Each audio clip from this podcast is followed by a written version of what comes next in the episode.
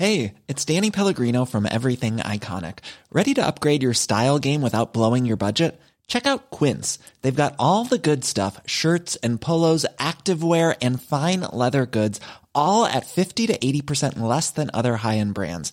And the best part? They're all about safe, ethical, and responsible manufacturing. Get that luxury vibe without the luxury price tag. Hit up quince.com slash upgrade for free shipping and 365 day returns on your next order. That's quince.com slash upgrade.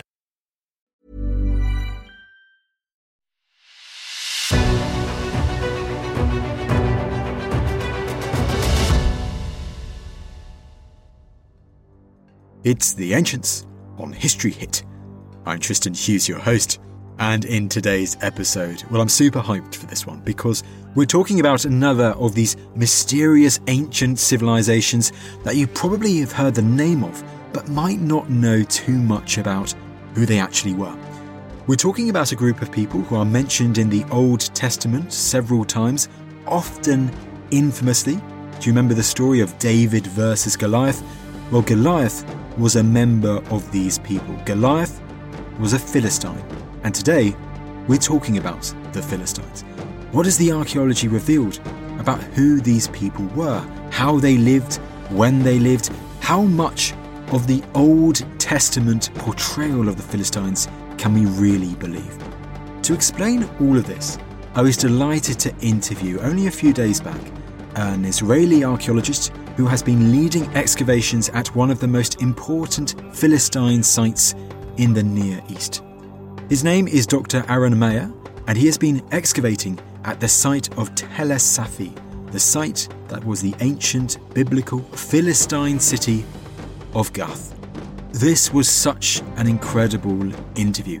Aren explains all, he gives a lovely introduction and overview into who the Philistines were, what we think are their origins. It's still quite murky water where they came from, how they ended up in this eastern part of the Mediterranean how much of the biblical accounts we can believe, and of course, what the archaeology at Tel Safi, at Gath, has revealed about the Philistines.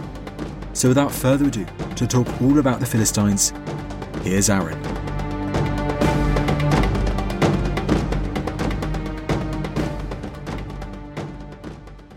Aren, it is wonderful to have you on the podcast today. Oh, it's great to be here. And for a topic like this, the Philistines, the name Philistine, I think it's fair to say we throw around quite a bit, especially in the Western world today. But there is so much more to these people in ancient history, in prehistory, than just Bible stories, isn't there? Absolutely. I mean, I think the Western world became aware of the Philistines through the Bible way before we had other sources.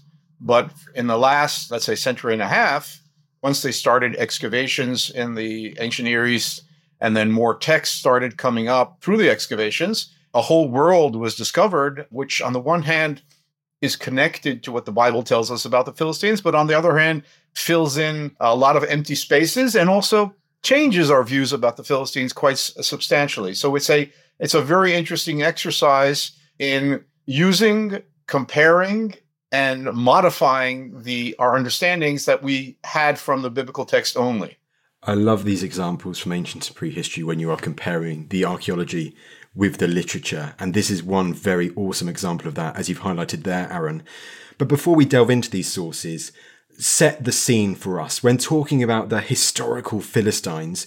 When in history, in ancient history, are we going? How far back? Okay, so we're talking about something that starts during what we would call the late Bronze Iron Age transition in the Eastern Mediterranean, which grosso modo is 1200 BCE is the date, but in fact, it's something that it's a long process which starts within the 13th century BCE and goes on well beyond the 1200 into the 12th and even 11th century BCE. And during this process, we see a transition in which the, let's call it the world order of the late Bronze Age of the Eastern Mediterranean, where there were empires and city states and international trade and diplomatic relations. And this is very well seen both in the archaeological remains and in the extensive documentary material that we have.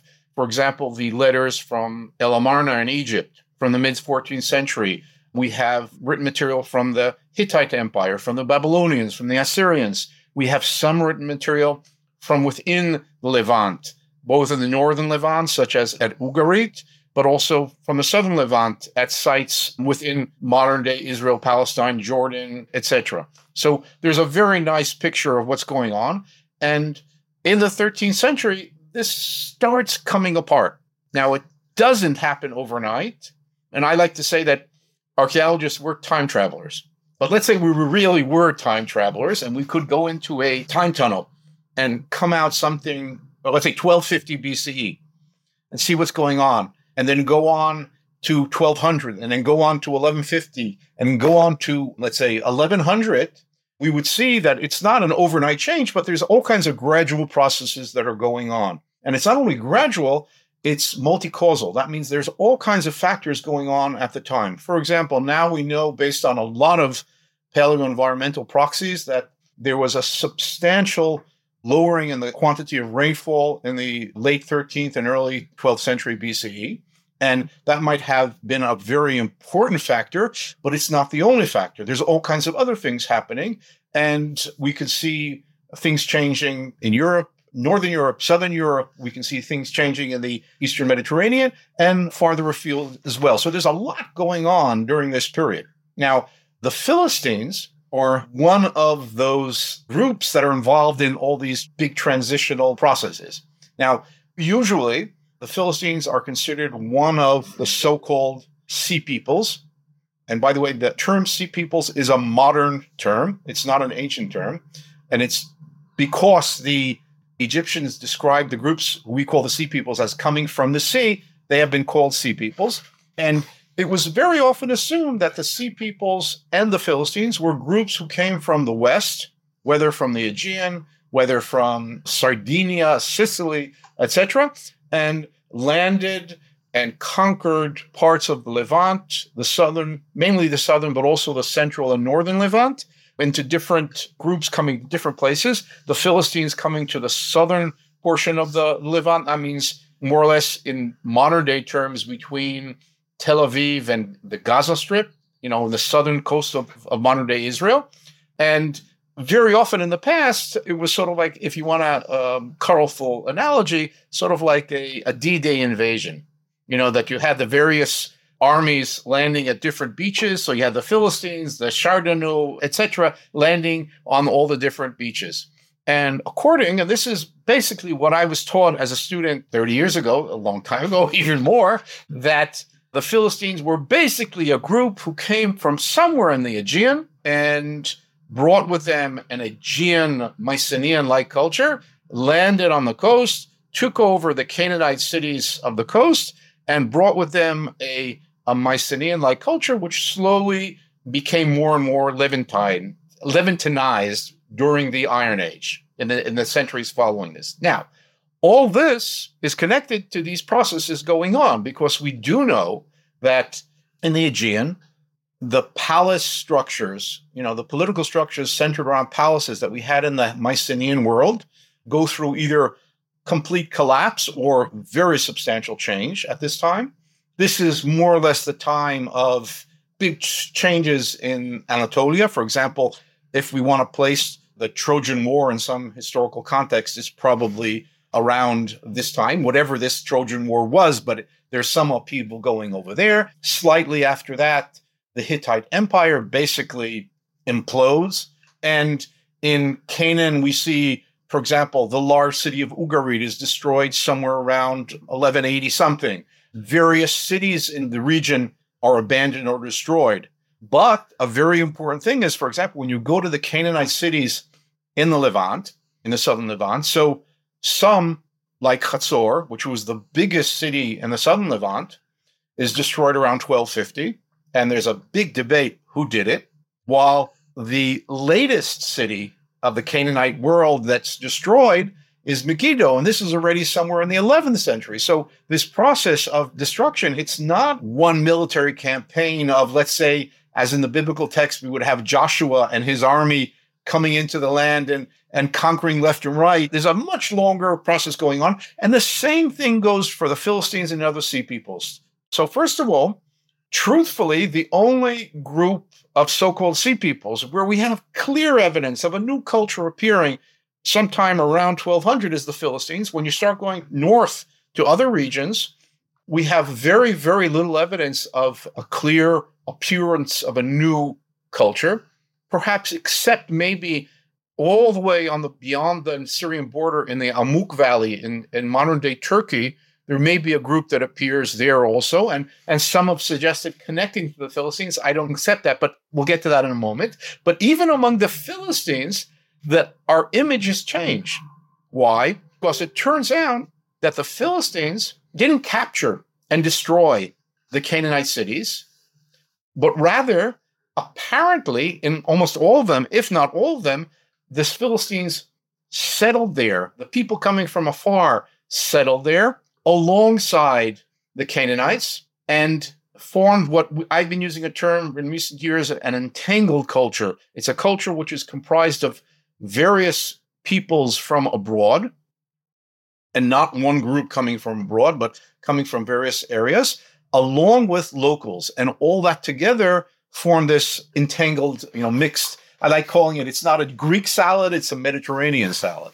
Now, this in itself is a very big change because it means the process A wasn't a process of capture, conquest, destruction, colonization, etc., as it's been often been pro- projected, but rather a, a more complex, diverse thing, and all that's connected to the changes that are going on in the Eastern Mediterranean at the time. So, for example, peoples are moving.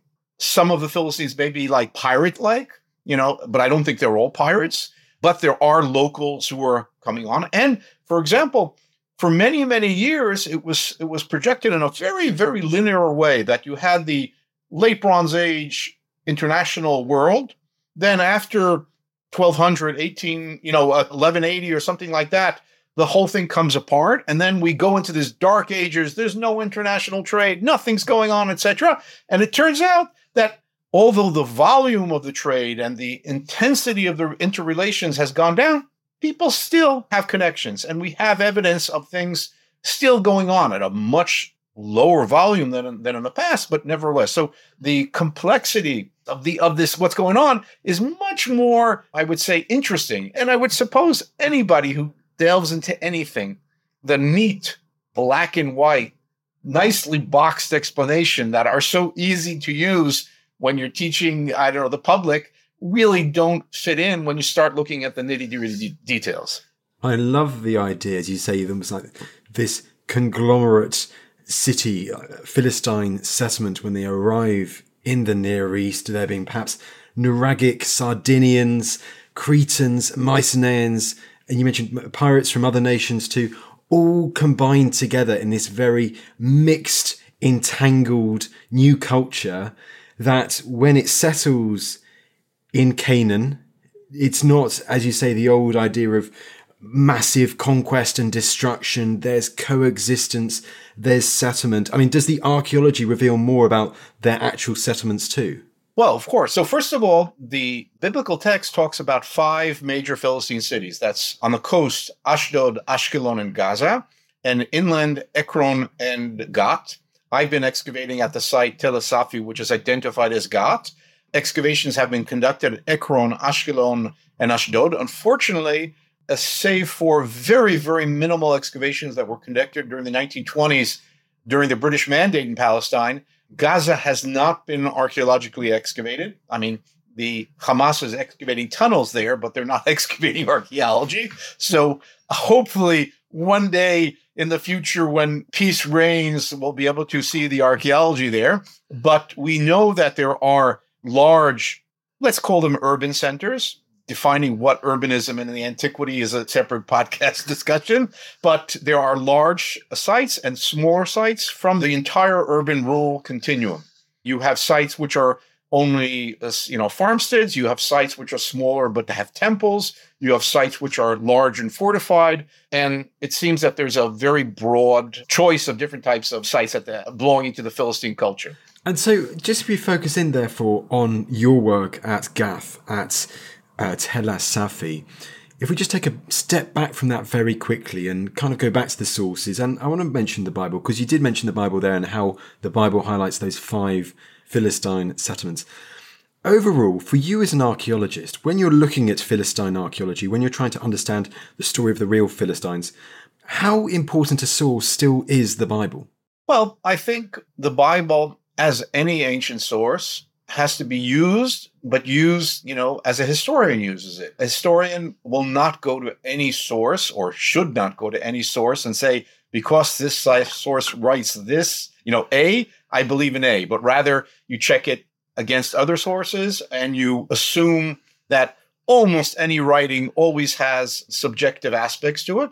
And of course, when you're dealing with a text such as the Bible, which is first and foremost an ideological text of multi-layered, you know, I like comparing the, the Bible to a certain extent is like a multi-period site. You have many, many layers, and sometimes objects from one layer can go up or go down between the layers because things are re-edited and added on and changed, etc. So we have to relate to the biblical text as a multi-period text. That's first of all, and second of all, that was written with an agenda. The main agenda of the Hebrew Bible, Old Testament, is telling the story of the Davidic dynasty in Jerusalem. What happened to it? through the eyes of very specific people. So, a very nice example of this is around 830 BCE, Hazael, the king of Aram Damascus, comes, besieges Gat, and destroys it. And we found evidence of the siege, which is a monumental siege system, unparalleled anywhere in the ancient Near East, um, you know, until the Roman period, and the destruction of the site. And when he destroys the site, he takes the largest site in the region, in the entire southern Levant, and turns it into ashes, and it's never rebuilt. And when he destroys it, he rearranges the geopolitical matrix in the region. But this entire event is half a passage in the biblical text.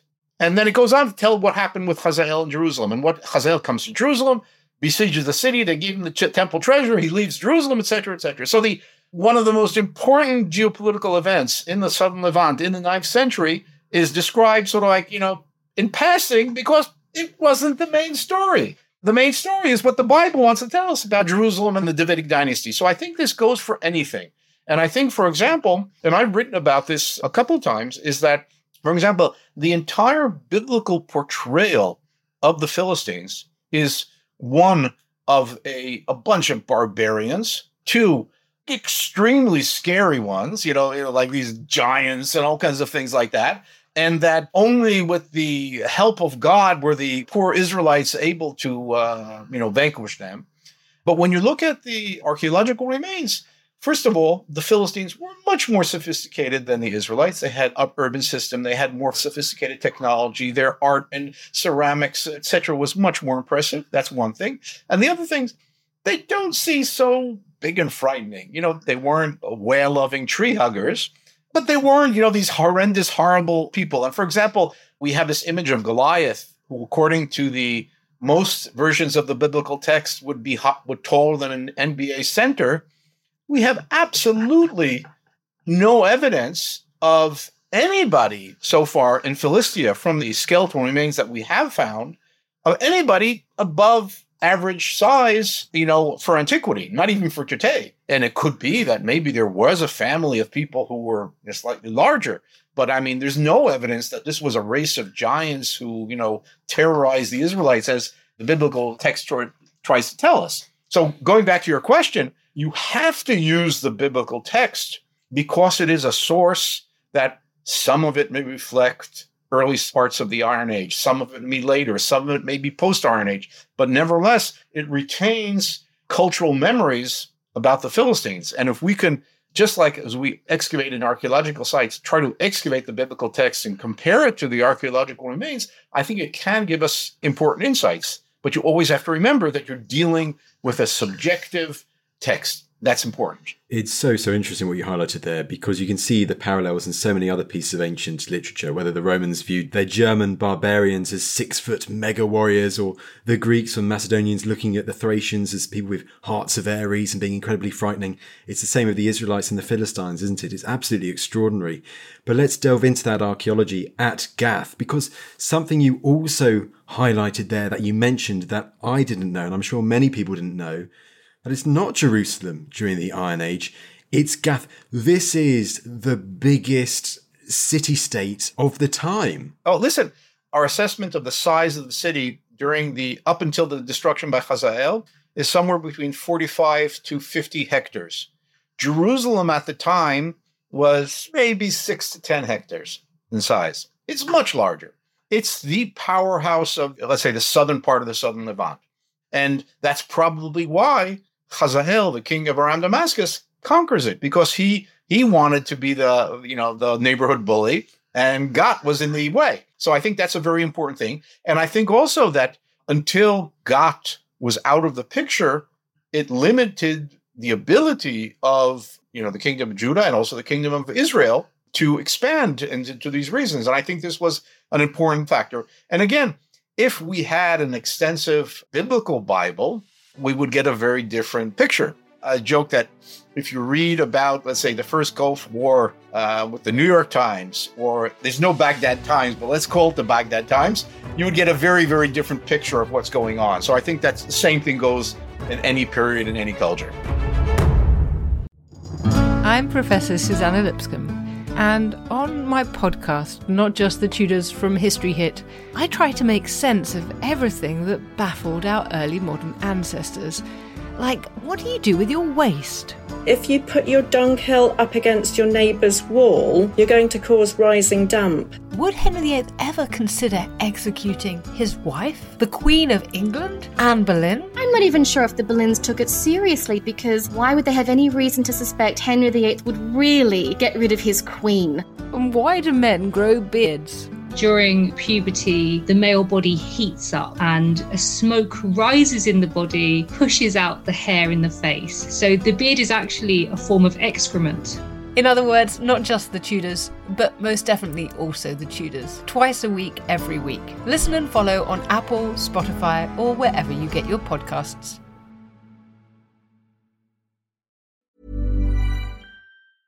Hey, it's Danny Pellegrino from Everything Iconic. Ready to upgrade your style game without blowing your budget? Check out Quince. They've got all the good stuff shirts and polos, activewear, and fine leather goods, all at 50 to 80% less than other high end brands. And the best part? They're all about safe, ethical, and responsible manufacturing. Get that luxury vibe without the luxury price tag. Hit up quince.com slash upgrade for free shipping and 365 day returns on your next order. That's quince.com slash upgrade. Join us this month on Gone Medieval from History Hit. I'm Matt Lewis. And I'm Eleanor Janega. This April, dive into our special mini-series. With the help of leading experts, we're tracing the foundations of England by exploring the country's most powerful Anglo Saxon kingdoms. We'll be looking at Northumbria, Mercia, and Wessex, as well as the rulers and their councils who helped shape a nation. Make sure to get every episode by listening and following Gone Medieval from History Hit, wherever you get your podcasts.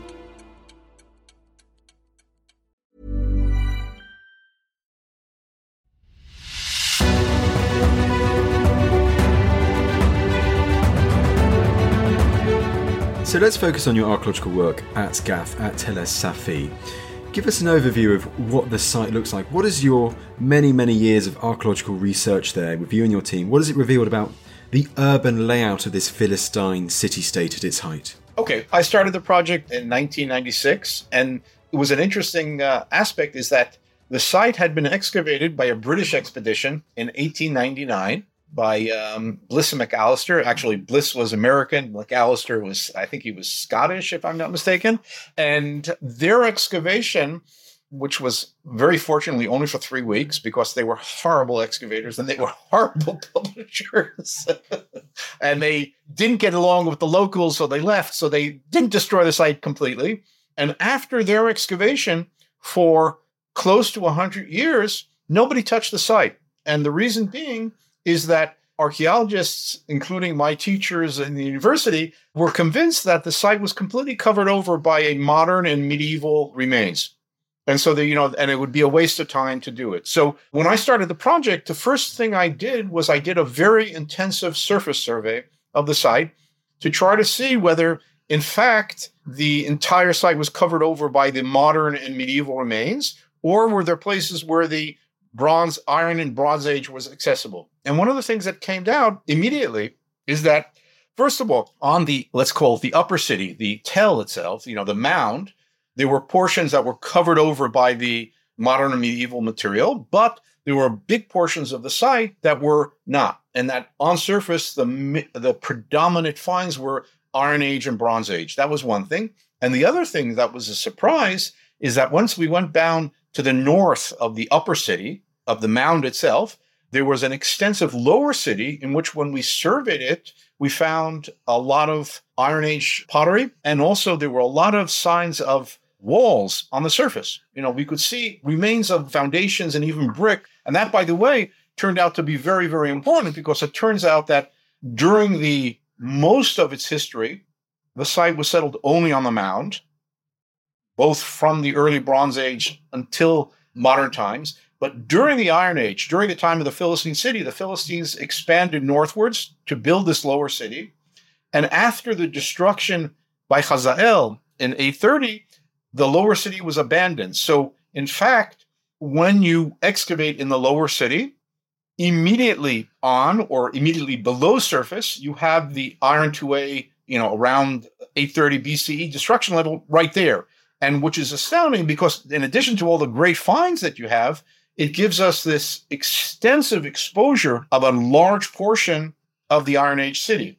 And so, on the one hand, we've excavated portions of the city, and where we and you can't excavate at all, so we've done a lot of uh, remote sensing to connect the dots between the excavated areas, and you can see the fortifications, the city planning, and all kinds of things like that. So you have this during the Iron Age. Gat is consists of an upper city and a lower city. Right now, we know, unfortunately, not that much about the upper city because the actual top of the tell is covered by a Crusader fort, and above that, a modern Arab cemetery. So we can't excavate there. And even if we excavated there, probably the remains would be very, very poorly preserved. But slightly further down on the upper tell, we have nice evidence of the, the stratigraphy of the site from the Bronze Age through the Iron Age. And wherever we excavate, the most predominant find is this massive destruction by Hazael. And the site was completely destroyed, burnt down, people were killed.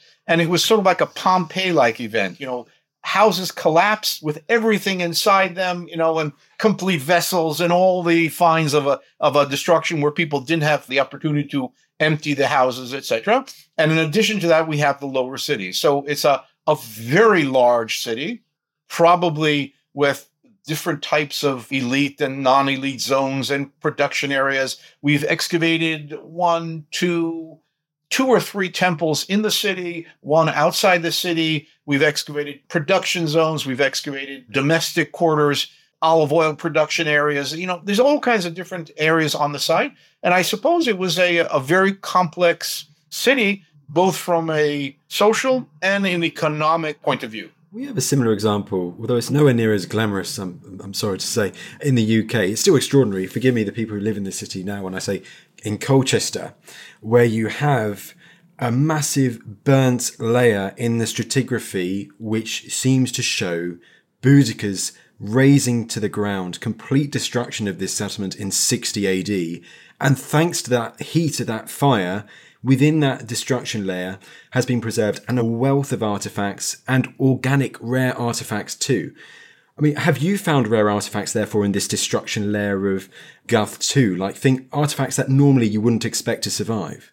First of all, the answer is yes. Very often I would say organic remains, they don't survive that often. If they do, they're charcoal. So we do have a nice collection of archaeobotanical finds from the destruction. They've given us some very, very cool insights on what the people were eating, what their connections were. I can't talk about it very much, but we have an article soon to come out in which we deal with the very specific types of plants that come from one of the temples, which give us very interesting insights. That's all I can say at this point. but I would say one of the things that we see is that unfortunately, the skeletons in the destruction were so highly burnt that, for example, the DNA preservation is very poor. So, you know, high temperature has its advantages and disadvantages always. But I would say in general, the due to the fact that these were many, many houses which were destroyed in such, you know, total destruction, we find a very broad selection of both ceramic vessels, but all kinds of other types of things, which give us a very nice idea of what they did in the various parts of the house. What was used for storage? Where were the people living? Where were they conducting their household cult? And all kinds of other aspects. Um, so, what did a typical Philistine house look like then, Aren? we have several examples. Uh, you know, for all the excavation we've done, it's very interesting that we haven't excavated too many absolutely complete houses. We have sections of different and, and a couple that are on their own. And I would say some of them are similar to the type of house that we see in other parts of the Levant at the time. You know, for example, there's the famous four room house, which is very often identified as an Israelite or Judite type of house. I don't think that's correct. I don't think it's typical. You don't have to be an Israelite to have a temple uh, like, a house like that. You can be someone else. So I think that's also one of the type they have. And then there's also a type of house, and we found them less. They even found in Ashkelon a type of house which is built in a plan which may be similar to plans of houses that you have in the Aegean in the late Helladic period. You know, you have different influences coming in. And one of the things that's very clear with the Philistines is that you have many cultural influences integrated in the Philistine culture. It goes in architecture, it goes in pottery, it goes in food habits, cult, and many other things. And that's one of the reasons why we say it's an entangled culture and it's not a Mycenaean culture affected by the Levant, but it's a, a mixed bag of foreigners bringing in various influences together, influenced by the Levant, both influencing the Levant and being influenced by the Levant. And and one of the things you can see there's a there's a bi-directional influence. If you look at Judah or Israel or the Phoenicians and the Philistines, you see it's not only them taking in things from the locals, it's the locals also taking in things from the foreign aspects of the Philistines. So, do we therefore, amidst the archaeology, do we find very clear examples of this intermingled civilization, this culture, this society? Do we see aspects of, let's say, as I mentioned earlier, Nuragic Sardinian culture or Mycenaean or Cypriot uh, all meshed together? Mm, okay. First of all, from the material culture, we can see on the one hand, there are Mycenaean aspects, no question about it, but we don't have the complete Mycenaean culture set up in Philistia. So, for example, we see types of cooking pots, cooking vessels, which we know from the Mycenaean culture, but we don't have all of the cooking vessels that are known from the Mycenaean culture. We see Cypriot things, we see Aegean things, we see here and there some Egyptian things. We, you know, there's all kinds of hints of peoples coming from various places. We see this, uh, for example, in the food. You look at the botanical remains. So there are a few new types of plants which first appear in Levant in the early Iron Age with the Philistines. And you also have another thing is you have types of plants which are local, which in the past were not utilized for agricultural purposes and are utilized by the Philistines. And you have another thing which apparently we can see evidence of agronomic change. That means the weeds that come up in the archaeobotanical remains indicate that they're plowing deeper than they did in the past. So there's all kinds of aspects. And then the same thing goes there's preliminary there's already one dna study out about ashkelon and there and we have another one in the pipeline and from these things you can see that from a genetic point of view while there is evidence that the philistines are coming from some of them are coming from abroad there's a lot of evidence of local intermarriage going on as well so it's a very complex society well, I want to go back to this overarching portrayal. We sometimes get to the Philistines as a, a warrior culture, warrior society, figures such as Goliath.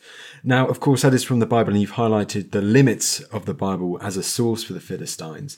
But from the archaeological work that you and your colleagues have done, could there have been like an actual warrior chief almost a Bronze Age hero like figure that ruled, that reigned amongst the Philistines? I would assume that if the Philistines had some sort of a, a political structure, it was probably led by a charismatic chieftain, king, or whatever the sword is, like we have in, in other ancient societies. So I don't think would, that would be surprising.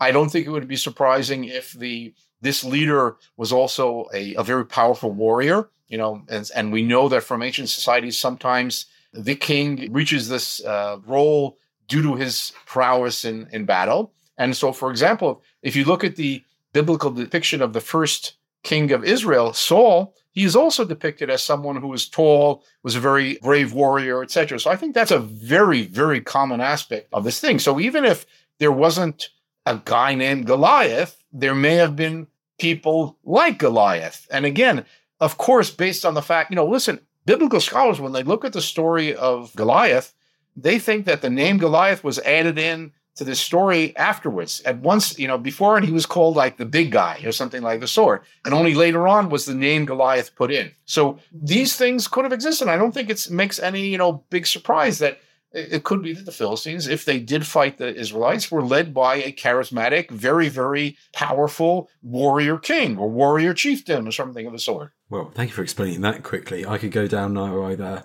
religion or language, but I'm going to go down the language route because I think that's really interesting because we've already we've stressed this hybrid nature of Philistine society. Do we know if they tried to unite under one particular language? The language is also connected to the aspect of writing. So, for example, when it was assumed that the Philistines were these Mycenaean Greeks who came to the region, so it was assumed they brought with them Mycenaean Greek, and they brought with them the late Helladic Aegean scripts, you know, uh, let's say Linear B or Cypro-Minoan or something of the sort.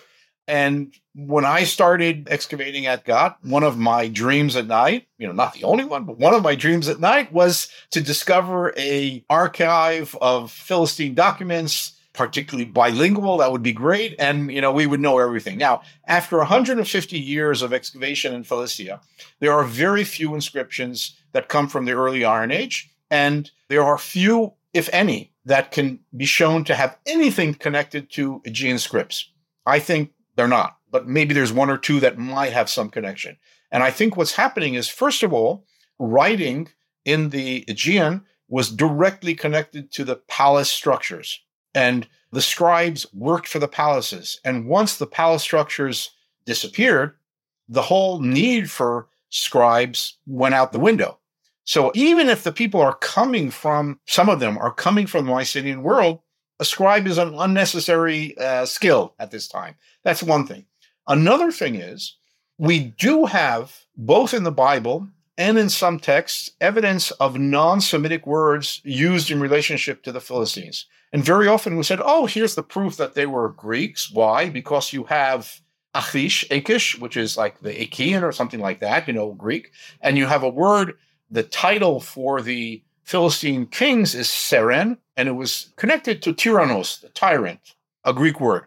The only problem is Tyrannos comes into Greek later, and it apparently originates in Anatolian languages of the early Iron Age. So even with these foreign words that we do have in the biblical text and in other places connected to the, the Philistines, it also implies that it wasn't one foreign language that came, but rather a complex language community that was comprised of various languages, both foreign and local, which came together. And when we do have decipherable writing in Philistia, first of all, it's done in the local alphabetic script. Two, when we start having actual sentences, it's using something, a version of the Northwest Semitic languages, you know, just like Hebrew, Phoenician, Moabite, etc. So Neo, let's call Neo-Philistine is a type of Northwest Semitic language, and there may use a name that implies of the non-Semitic origins of some of the people,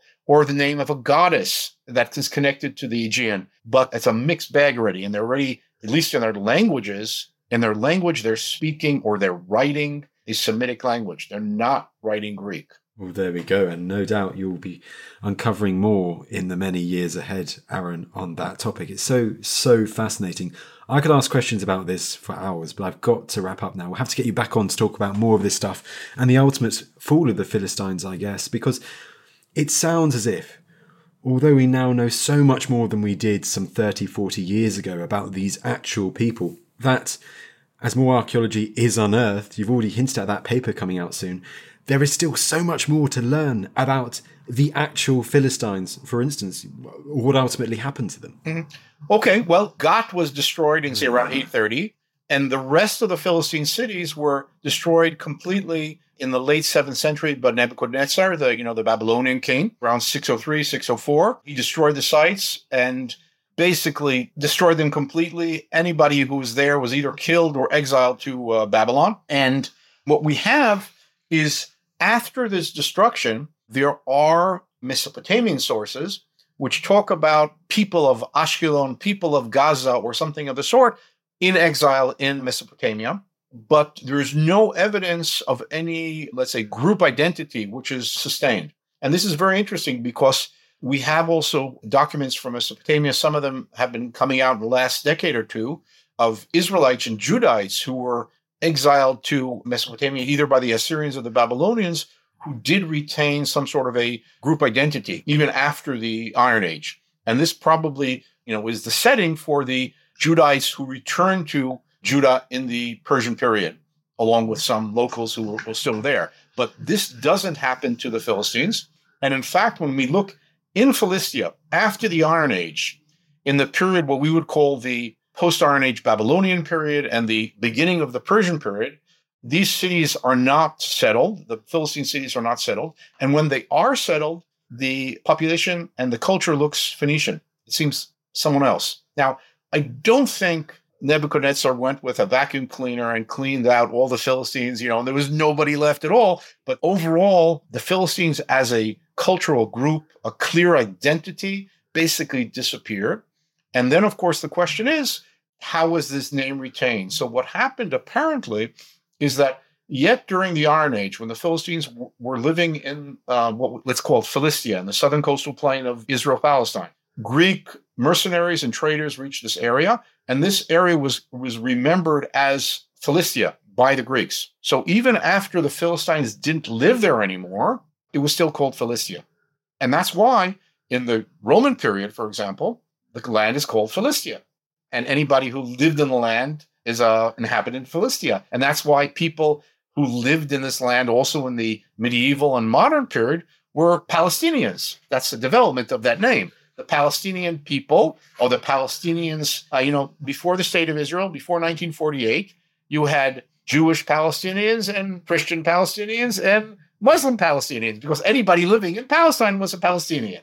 So I think that's it's a very interesting aspect of the continuity, a geographical continuity, and not a genetic or cultural continuity. Well, there you go, the legacy of the Philistines there, a podcast episode in its own right. Aren, I'm going to wrap it up there, but it just goes for me to say thank you so much for taking the time to come on the podcast today. My pleasure.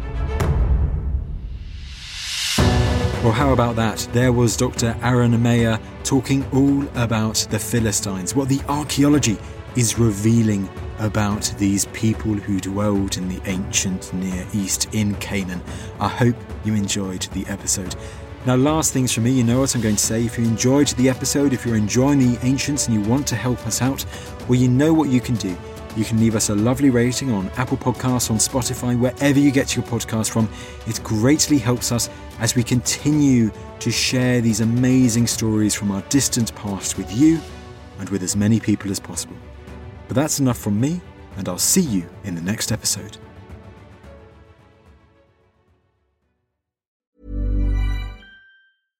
Small details are big surfaces, tight corners are odd shapes, flat, rounded, textured, or tall. Whatever your next project, there's a spray paint pattern that's just right. Because Rust new Custom Spray 5 in 1 gives you control with five different spray patterns. So you can tackle nooks, crannies, edges, and curves without worrying about drips, runs, uneven coverage, or anything else. Custom Spray 5 in 1. Only from Rust-Oleum Thank you for listening to this episode of The Ancients. Please follow this show wherever you get your podcasts. It really helps us, and you'll be doing us a big favour. Don't forget, you can also listen to all of these podcasts ad-free and watch hundreds of documentaries when you subscribe at historyhit.com slash subscribe As a special gift, you can also get your first three months for just £1 a month when you use code ANCIENTS at checkout.